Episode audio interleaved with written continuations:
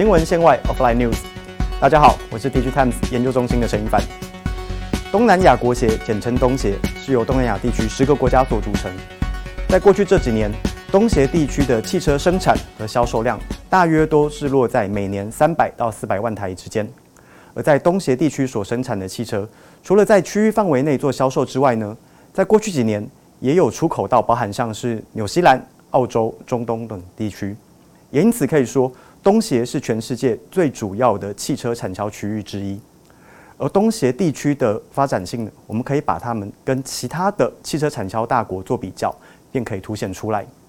我们看一下画面，在画面上的纵轴代表的是每千人平均拥有的车辆数，横轴则是代表人均所得。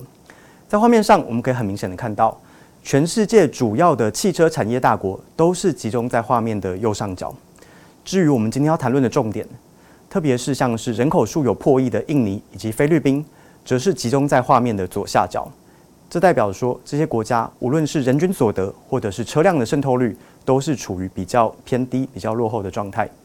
不过，随着整体东协经济持续的发展，再加上整个东协是拥有相当丰沛的人口红利，我们预期未来这些国家会逐渐的从左下角往右上角移动。这也意味着，这些国家在未来，无论是汽车的制造面，或者是消费面，都会有很可观的成长空间。我们来看下一个图表。东协是由十个国家所组成，而这十个国家如果依据他们的汽车产业发展状况，可以区分为五个类别。第一个类别是属于产业相对成熟的国家，包含泰国以及马来西亚。在过去，日本厂商长期深耕泰国的汽车产业。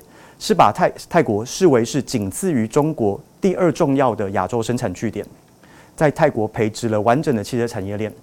至于马来西亚，则是由国家带头领导培植国有品牌以及国内的汽车产业。不过，其实多数也都有日本厂商合资的背景。而泰国和马来西亚在整个东协市场是属于汽车渗透率相对比较高的国家。在未来新的成长动能，我们预期第一会来自于提升它的出口量。第二，则是朝产业转型电动化迈进。第二类的国家，则是印尼，是属于具备产业升级潜力。在过去，印尼大多被厂商视为是泰国的备援角色。它虽然也有一些整车厂，有一些零组件厂，但是相对而言，供应链比较破碎而且不完整。不过，印尼拥有相当丰沛的人口红利，因为印尼是世界人口第四大国。另外，在这几年，印尼政府相当积极的要培植国内的电动车以及电车用电池产业链，也因此我们把它归类为是属于第二类，是具备升级的潜力。至于第三大类，则包含越南以及菲律宾这两个国家，跟印尼一样，同样是属于人口红利相当丰沛的国家。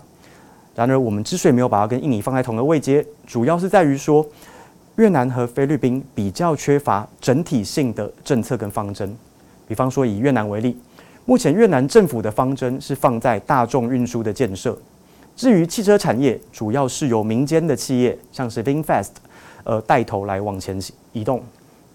第四大类则是包含了新加坡以及汶莱这两个国家，他们其实在整体的经济发展或者是人均所得，其实都是东协十国的呃名列前茅。然而，我们之所以会把它列为第四个类别呢，主要在于说，像是以新加坡为例。